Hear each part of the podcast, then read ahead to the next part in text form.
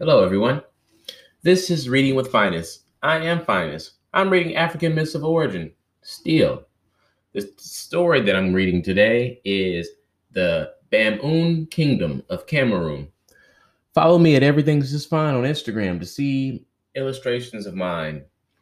Let's go ahead and start this story. There's a italicized paragraph intro, and then we go into it. Here we are. The kingdom of Ban of Bamun or Bam um, um in central and south central Cameroon can perhaps be seen as a typical of a number of, of the small uh, pol, pol, politals established pol, established in the grassland areas.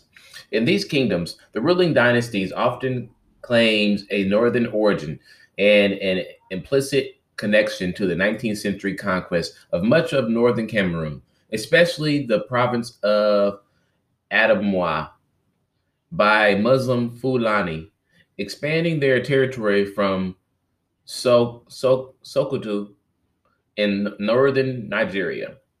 Bam Moon Bamun is a noteworthy in one regard, the invention of a local writing system by Sultan Nijo, Nijoe, the 17th ruler at the beginning of the 20th century. This retelling is a principle based upon, upon the history of the kingdom prepared by Najoea and translated into French in the 1950s.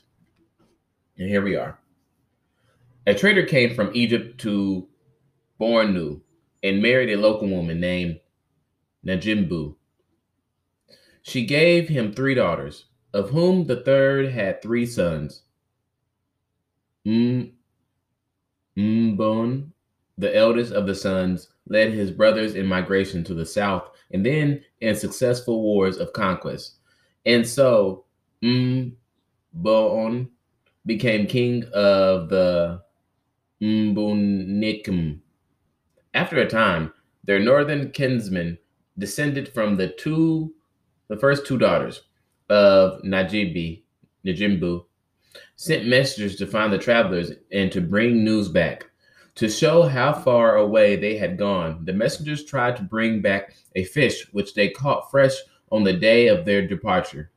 But the fish had decayed so much it had been had to be abandoned before they got back. This gave rise to two names for this group the Tikar, or distant ones, or the Baful, which means rotten. The Fon, Rifum, king of the Mumbinkim, had three sons. Each of them went some distance from their father's palace and established a fortified community surrounded by a moat. When the father heard of this, he sent messengers to summon the sons to return. Instead, the three brothers collected all their followers and departed. When they came to a, a river, Nasher, the first brother, persu- persuaded his siblings to let him cross first. But after his own people had crossed the far bank, he destroyed the, the boat so his brothers could not follow. Instead, one brother went upstream and the other downstream.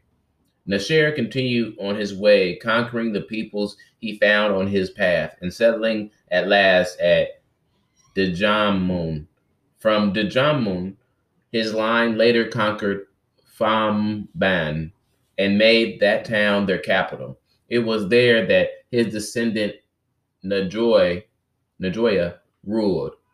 While in Dejamun, Nasher decided that he must get on, on of the war dance custom of his father, and so he returned in secret to Benkim, his father's capital. There he tried to steal a, a custom from the storehouse where their where their where, where they were kept, but a guard surprised him and killed him. Since his companions had no means to carry his body back to the Jaman, they cut off Nasher's head and brought it back with them. It was preserved in the palace, and the hair taken to the site of the royal graveyard. And that's the end of that story. It was okay, you know, there was a head cut off at the end, so that's Mm, That's a little morbid, but it's okay. Um, yeah, the a bunch of brothers and sisters. This is about the kingdom of Ca- Cameroon, the Bam Bam kingdom of Cameroon. Yeah, it was good. I liked it. Well, come tomorrow to hear another story from Miss of African origin. Hey, hey, hey, read every day. If not, I'll be here. Follow me at Everything's Just Fine on Instagram. Today's the day. Enjoy yourself.